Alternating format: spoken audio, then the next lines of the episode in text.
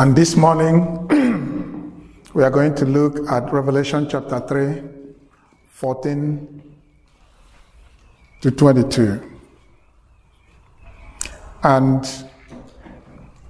the church in Laodicea, the lukewarm church. Before we start, first of all, want us to see what this word lukewarm, lukewarm means. Sorry. By definition, it means lacking conviction.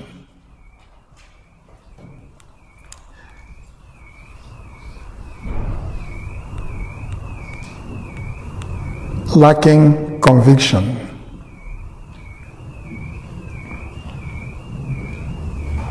It is lack of enthusiasm, lack of interest,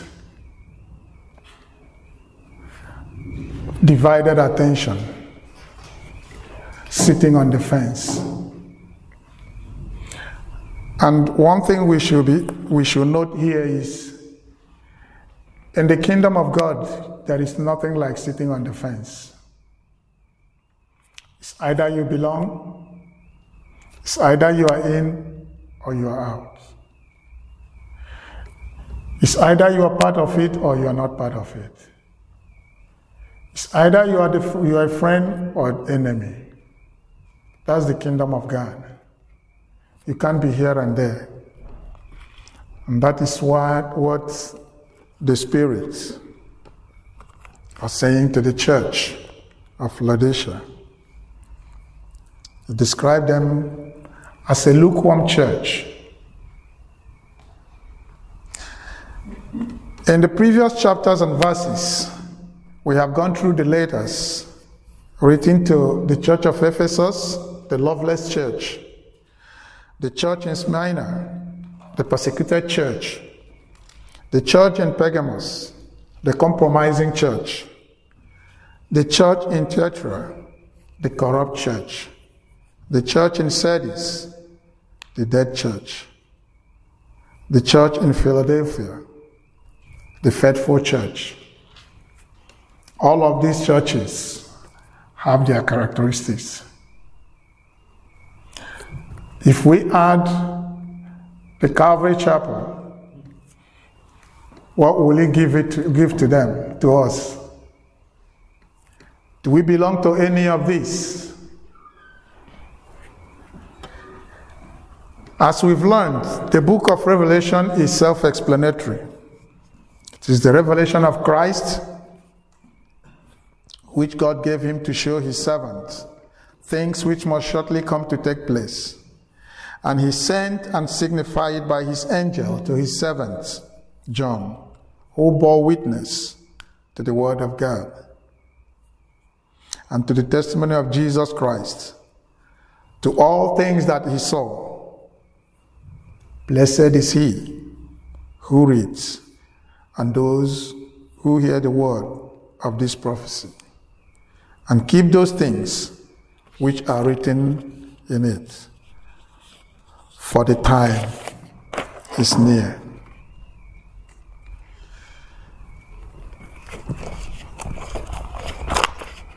Revelation chapter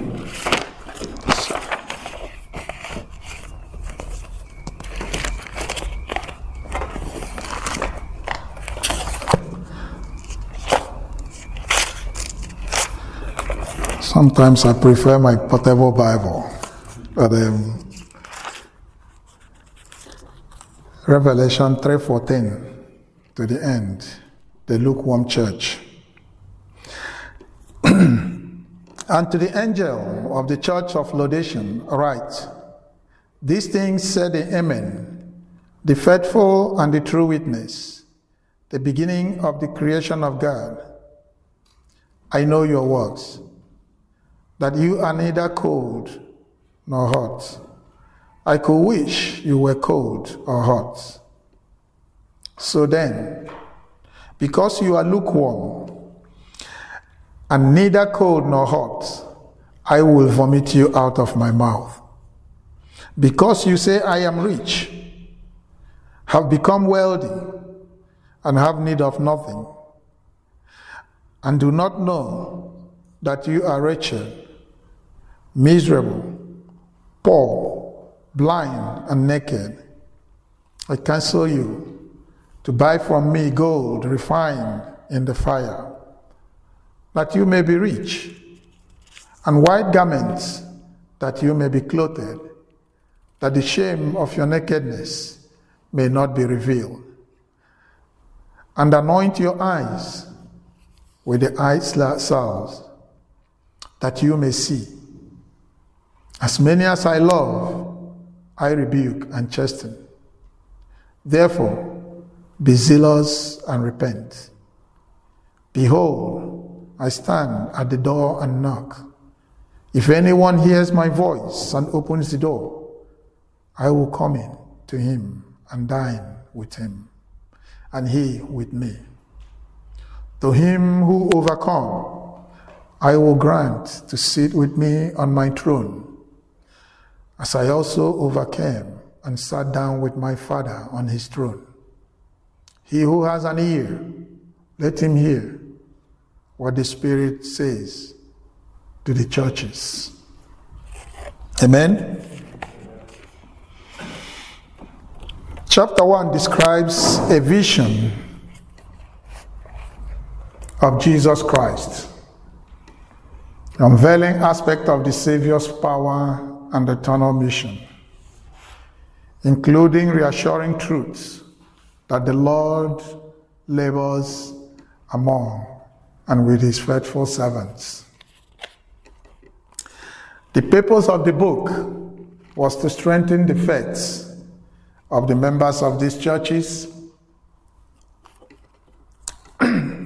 by giving to them the assurance that deliverance from the evil powers arrayed against them was close at hand. However, one thing we must not fail to note is that the message of revelation is the same as that of all scripture. One, there will be an eventual triumph. On this earth, the power of God over evil. A permanent victory of good over evil. Victory of the saints over their persecutors. Victory of the kingdom of God over the kingdom of men and Satan. Victory of the cross over all principalities and powers, over sins and nature.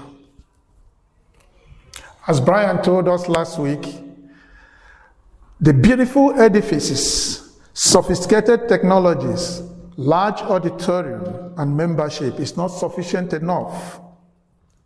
It's not sufficient enough for the church to be alive.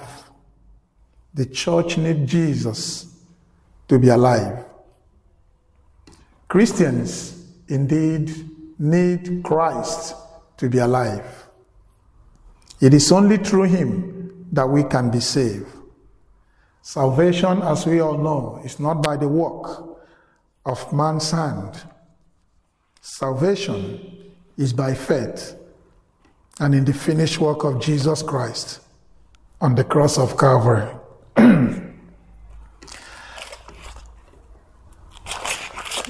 Go with me to the book of Ephesians.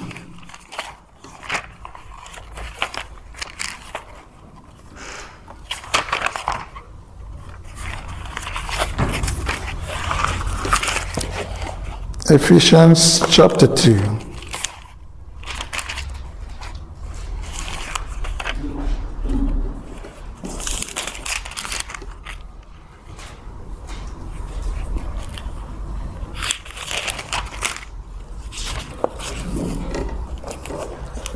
read from 4 to 13.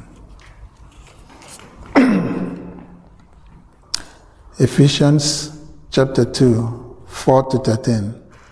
But God, who is rich in mercy, because of his great love with which he loved us, even when we were dead in, in trespasses, made us alive together with Christ.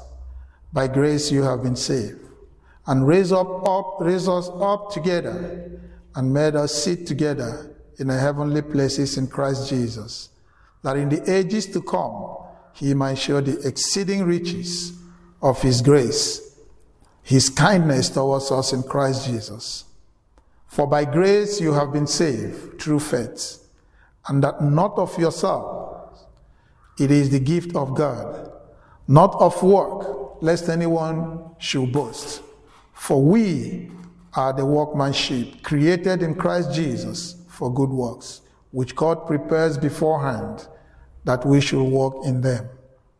Therefore, remember that you, once Gentiles in the flesh, who are called uncircumcision by what is called the circumcision made in the flesh by hand. That at, the, at that time you were without Christ, being aliens from the commonwealth of Israel and strangers from the covenant of promise, having no hope and without God in the world. But now, in Christ Jesus, you have once you who were once, who were far off, have been brought near by the blood of Jesus. For he himself is our peace, who has made both ones and has broken down the middle walls of separations. This morning, we are going to look at the last but not the least the seven letters as addressed to the angels of the church of Laodicea, also known as the lukewarm church. Geographically located, Laodicea was about 45 miles southeast of Philadelphia and 90 miles east of Ephesus. It was strategically located in the valley of Lycus River and on the most important road from Ephesus to Syria and then to Asia. Laodicea was a wealthy city with thriving banks, textile industries, and medical school.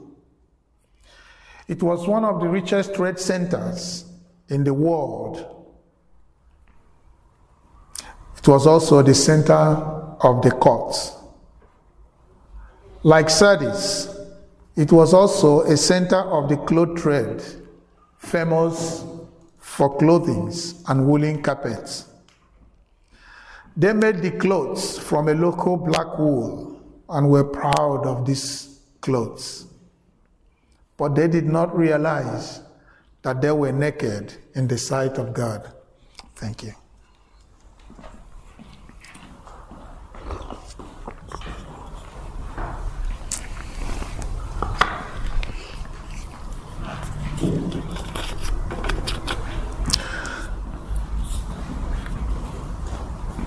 Sometimes our wealth,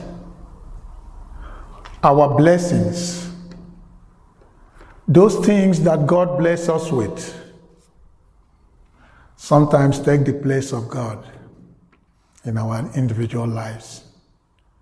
Sometimes we focus on all these things and therefore be taken away from where we belong.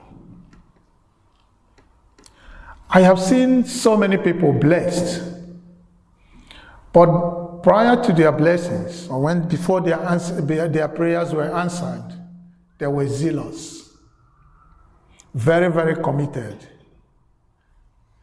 keeping times, being there, even braving the weather, and they were on their knees asking God for a particular thing. Sadly, when such is granted, you hardly see them. The question is is that blessing a curse? Or is that blessing meant to draw them closer to God? We cannot answer that now because that is human nature.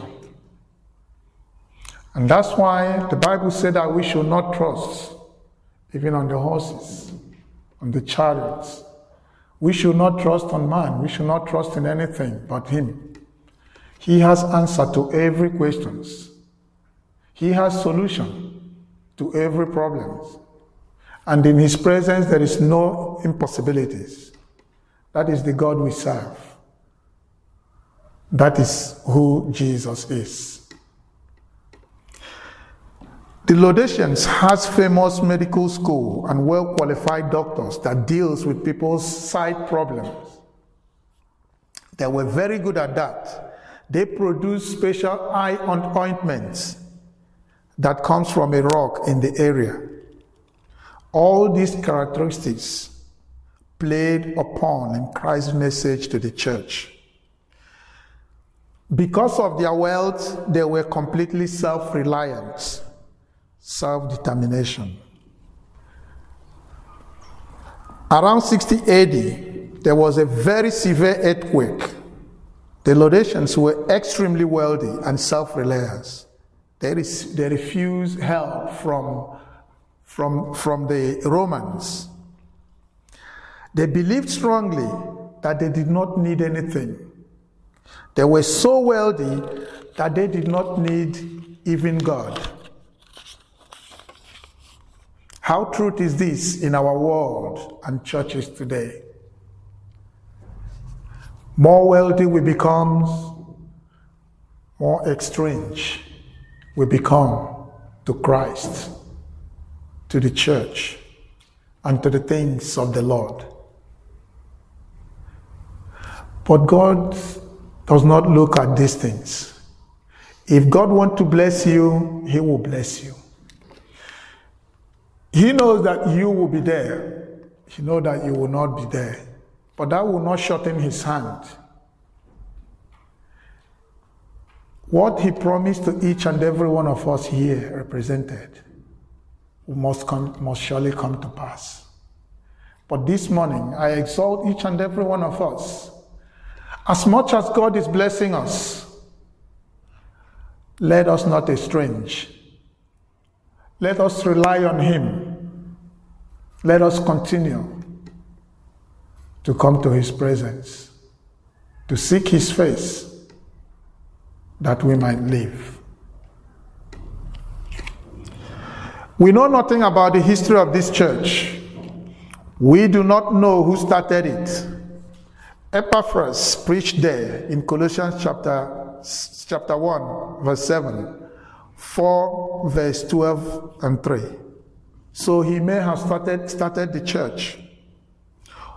Paul wrote a letter to the church in Laodicea, Colossians, Colossians chapter 4, verse 16. An early Christian writer says that Archippus was the first bishop of the church in Laodicea. Paul mentioned this man in his letter to the Colossians. This is what he says to him See that you complete the service which you have received from the Lord. Colossians chapter 4, verse 17. Maybe Archippus was not doing his job very well. This was, however, 30 years before the church received the letter in Revelation. In John's time, the Christians in this church were not doing very well.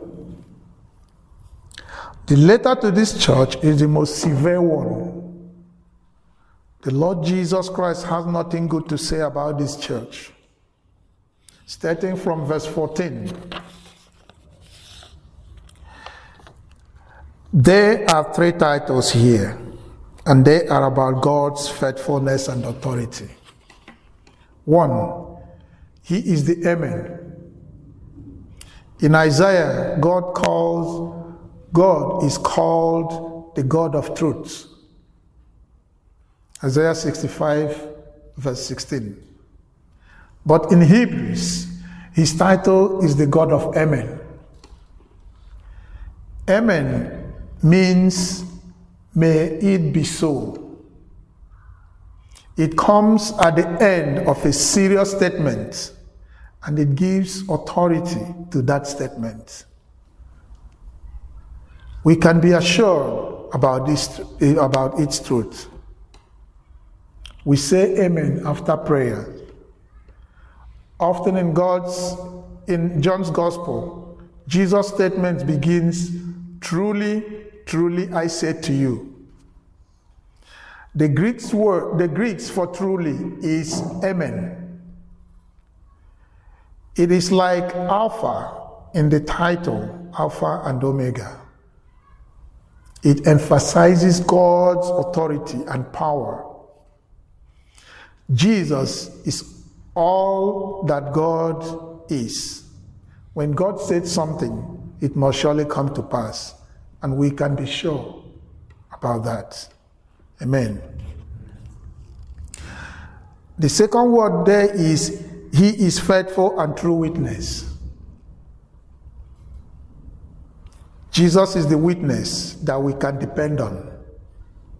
He's the one who is true. He came from God and therefore the only one who can tell us about God.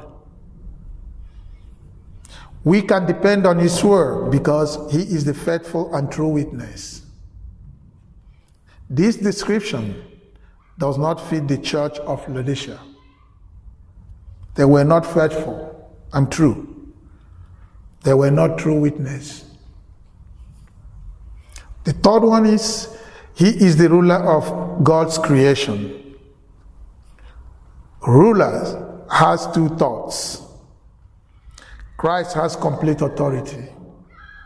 He rules over all creation and he is the primary origin of all God's creation. You can see that in John 1 3, Colossians chapter 1 15 to 18. In verse 18, 15 here, we have the word cold, hot, and lukewarm. Cold means cold like ice Hot means simple, very hot.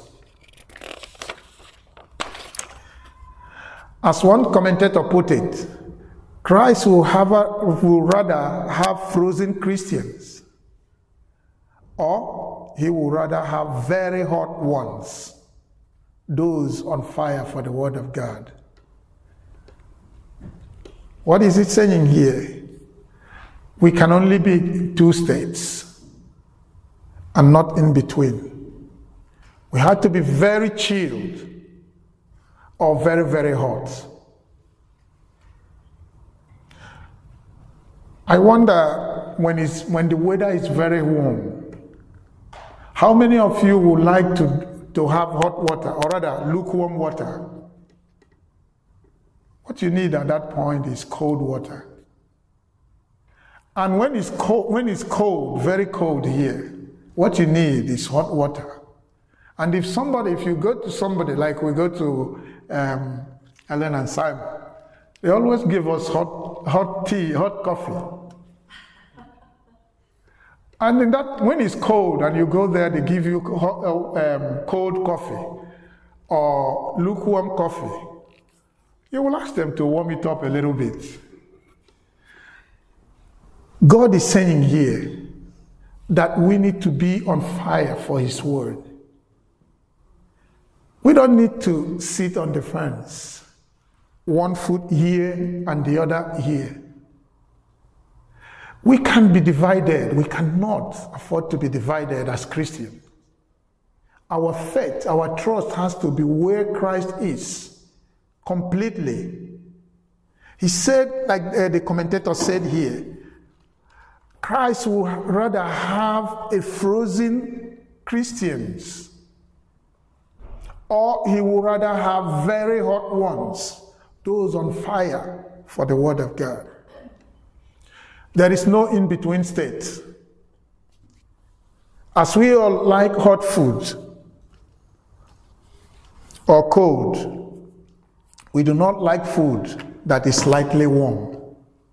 We will prefer either very hot or very cold food, depending on the, on the mood. Christ hate the state of being neither one nor the other. He wants us to be spiritually at boiling point. If you go to Romans, Romans chapter 12, or we, we don't need to go there, but Rome, just for your, Romans chapter 12, verse 11, and 2 Timothy 1, verse 6.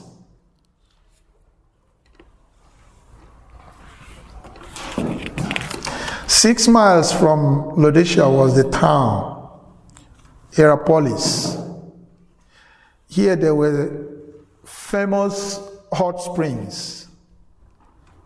Near also was the town called Colossae. It had a cold, clear stream. It had excellent drinking water. The river Lycus, however, dry up in summer. So Laodiceans had difficulty getting pure water. They will use a long pipe to get water from the springs. But when they drink the water, it was neither cold nor hot. It was also not pure and made the people sick. The church in Laodicea had that effect on Christ. I know what you do. You are neither cold nor hot. I wish you were neither one. You were either one or the other. The Christians were neither cold nor hot. This was a terrible sign of judgment. It's a terrible sign of judgment. Jesus is the Son of God. He became human and died for our sins. God raised him from the dead. It is right that we serve him. We must serve him with all our energy. We must put him first in our lives. We must open ourselves to the fire of the Holy Spirit. Christ is against the church that is neither cold nor hot. Such is not worthy of him. It will even be better to oppose him than to be in between. You have to declare your stand. And that's why you have to be either cold or very hot. These are the strong words against a false, weak church. Verse 16, it says, You are only warm. You are neither cold nor hot. I am about to spit you out of my mouth. This also is a serious warning. Verse 17 the Christians in Laodicea say that they are rich. They think that they have become wealthy. They think that they do not need anything. And this is different from the church in Smyrna. The Christians there were poor, but they were very spiritually rich. The people in Laodicea suffered from the earthquake in, 16, uh, in 60 AD but they refused any help from the Romans. They depended on their own efforts. Not to depend on others. It's not a bad attitude. It is good in relation to material things. But it is definitely not good in relation to spiritual things. The people in Laodicea were miserable they were miserable people. But they did not recognize this. We should pity them. They needed God's mercy. They were poor, blind, and naked. They were quite content, after all. They were rich people. They owned the city banks. They had successful medical schools. They had good clothing business. They were quite happy as they were. Like I said earlier, all these things are meant to strengthen their faith. And I have seen it, even if we, look, if we look at the world today, our societies. You see, I use, uh, if you go to Africa, for instance, or some part of Asia, let me use Africa where I know very well. Churches and Christians, for instance, you see the zeal. Some of them will, they will pray from morning till evening. Some of them, you see them, you know, observing um, fasting. You see them on their knees, even you see churches everywhere. You see people like you, you, the way they treasure church, the way they do church things, you know, is quite different. The reason is maybe because they, they lack so many things. And because they lack so many things, they see their limitations and know that God is the source of everything. Many of them, they sleep in the church. But the downside of it is some of these churches take undue advantage But when you come to a place where you have everything, where you don't need to sweat to get what you want, you become a bit relaxed. You become a bit cold. You tend to sit in between. You hardly make time for God. You hardly pay attention to what the Spirit is saying. Praying and fasting. I can't, I can't remember when we've done that in this church. I don't know if somebody can remind us when we last had something like praying and fasting. There is nothing bad about it. But there are some Christians somewhere, elsewhere, that they do this all the time. Most of them, even the food is hard to get. Yet, they, the little they have, some, any time they have, they observe this. But when you are in the midst of plenty, you tend to relax. That is natural. This is the, the state of the church in Laodicea. They had everything. The life was easy. Happy days. They have everything at their fingerprint, at their fingertip. Whatever they want, they have it. They have the best doctors, the best medical uh, uh, institutions. They have textile industries. They have banks. It was a thriving city. So to them, they don't need anybody. They don't need Jesus. They don't need God in their lives. They are, they self sufficient. But here the Bible is telling us that we should pity them. Why? Because they needed God's mercy.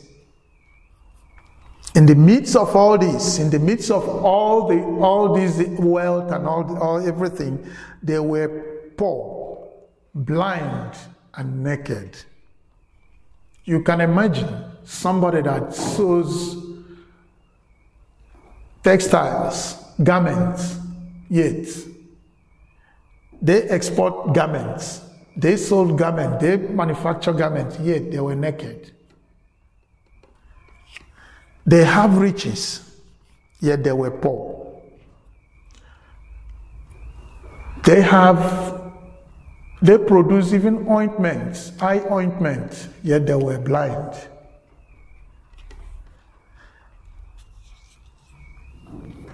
In verse 18, the Lord Jesus advises the Laodiceans to buy gold from him. Gold is made in a fire, pure fire. Fire represents faith.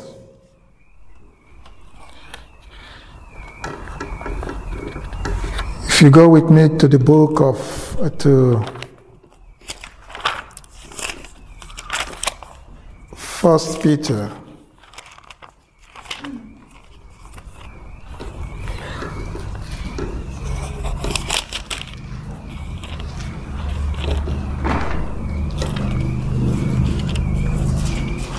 First Peter chapter 1.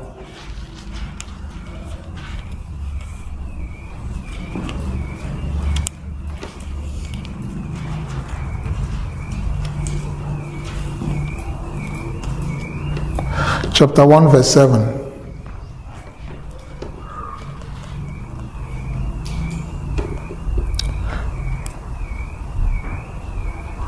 Okay, I'll read from 6.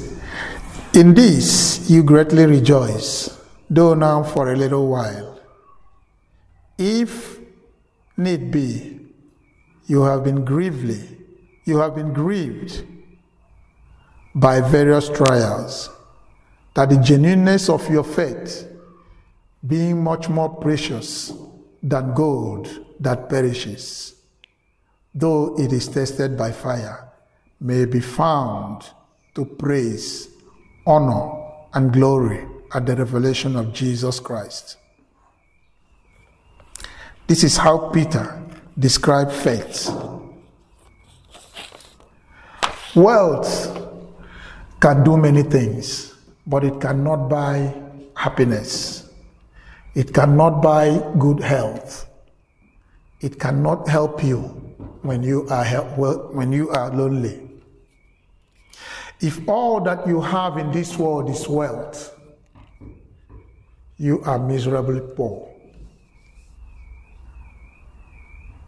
The people in Laodicea were proud of their clothing trends. The clothes that they made were famous. They sold them all over the world.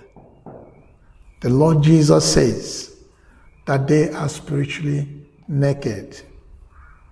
He mentioned their shame in verse 18. In the ancient world, I think even still today, to be naked could mean to be ashamed. There are references to this in the Old Testament. One, where Christ said, I am against you, against Nineveh, when God's against the Nineveh, I will put your dress up over your face. I will let the nation see your naked body. Nahum chapter 3, verse 5. To have fine clothes is an honor. Pharaoh gave fine clothes to Joseph. Genesis chapter 41, verse 42. The king gave David, Daniel, purple clothes. Daniel 5:29. The lost son came back home. Then his father gave him the best coats. Luke 15:22. The Lord Jesus Christ requires this from the Christians at Laodicea. They must buy white coats from him. This represents a new character. Only the grace of Christ can give this. You cannot buy it in the shop. You cannot get it anywhere, only through His mercy. Laodiceans, they were very proud of their eye ointments, but they were blind to the truths of the gospel. Christ advises them to buy ointment from him. Only him can give real sight. John chapter 9, verse 39. Maybe we are not eager to serve him. Maybe he does not have first place in our lives. Then these verses represent His view of us. Verse 19 says, Those I love, I correct and discipline. This is a reference from the proverb. You are most precious to me. Therefore, I give you strong discipline. Proverbs chapter 3, verse 12. The purpose of correction is not only punishment, there are many references to discipline in the Bible. The Proverbs chapter 13, verse 24, 23, verse 13, 14, 27, verse 6, 29, 15, and 17. Psalm 19, 12, Job 5, 17, 1 Corinthians chapter 11, verse 20, 32, Hebrews 12, 4 to 11. All these verses teaches about discipline, godly discipline. They made us aware that our state is serious. The Christians in Laodicea do not deserve Christ's love. However, they deserve it least of all the churches. They are spiritually sick. And Christ said that he will speak them, speak them out of his mouth. And this is his judgment on them. Yet Christ loved them. He desired that they change their ways. He asked them to be serious and repent. They must stop being lazy and sleepy. They must start being serious about their faith. And verse 20 says, Here I am.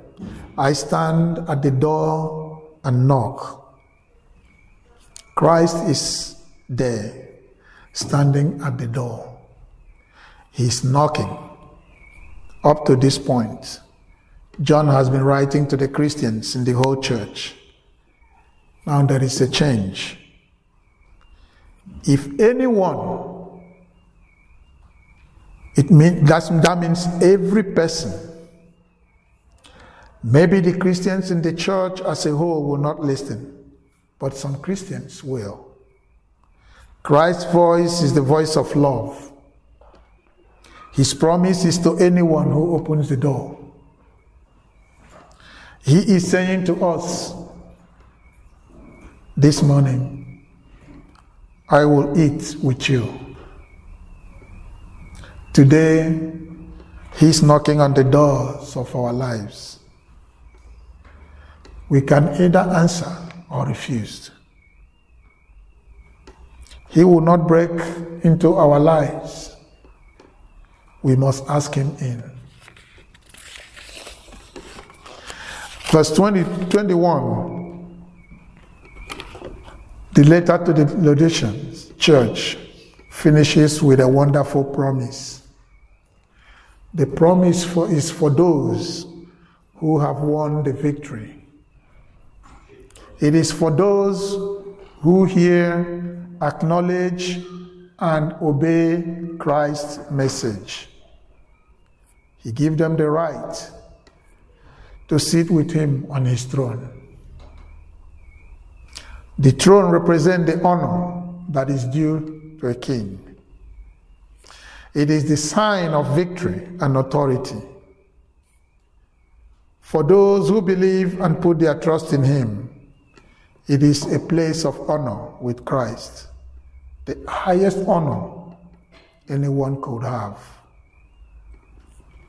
In Matthew chapter 19, verse 28, Jesus promised his 12 disciples that they will sit on the 12 thrones, judging the 12 tribes of Israel. This promise is for every Christian, is for every believer is for you and I. It is for everyone who is faithful and obedient.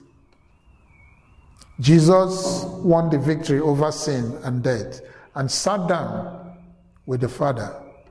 He is sitting on his Father's throne as ruler of all God's creation. He won the, very, the victory, and it is important that Christians understand this. He won by the way of Christ, by the way of cross. And it is the same for all those who follow him, all believers, all the Christians. The believers in Laodicea would have hard times. For, the, for Christ, the cross seems to be a defeat, but in truth, it was, it, it was victory. The Christians may suffer, but they need not fear. They too will win the victory.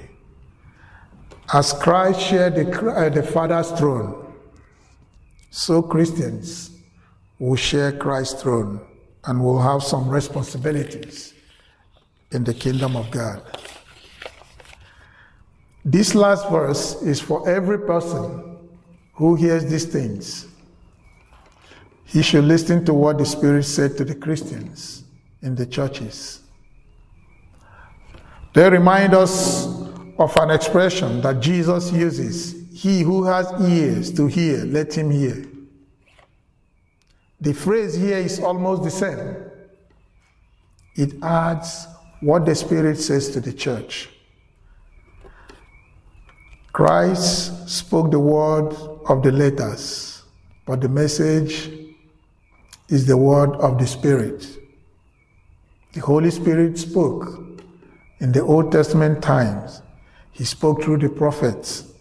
In the New Testament times, he spoke through the apostles. The Holy Spirit now speaks Christ's word the, to Christians in every church.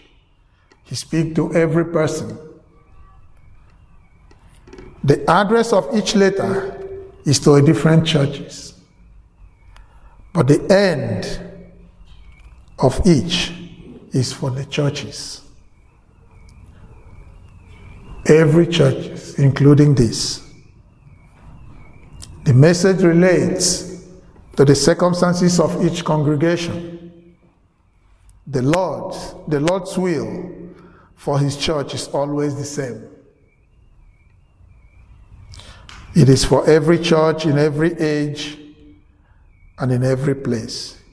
He who has an ear, let him hear what the Spirit says to the churches. Amen. Father,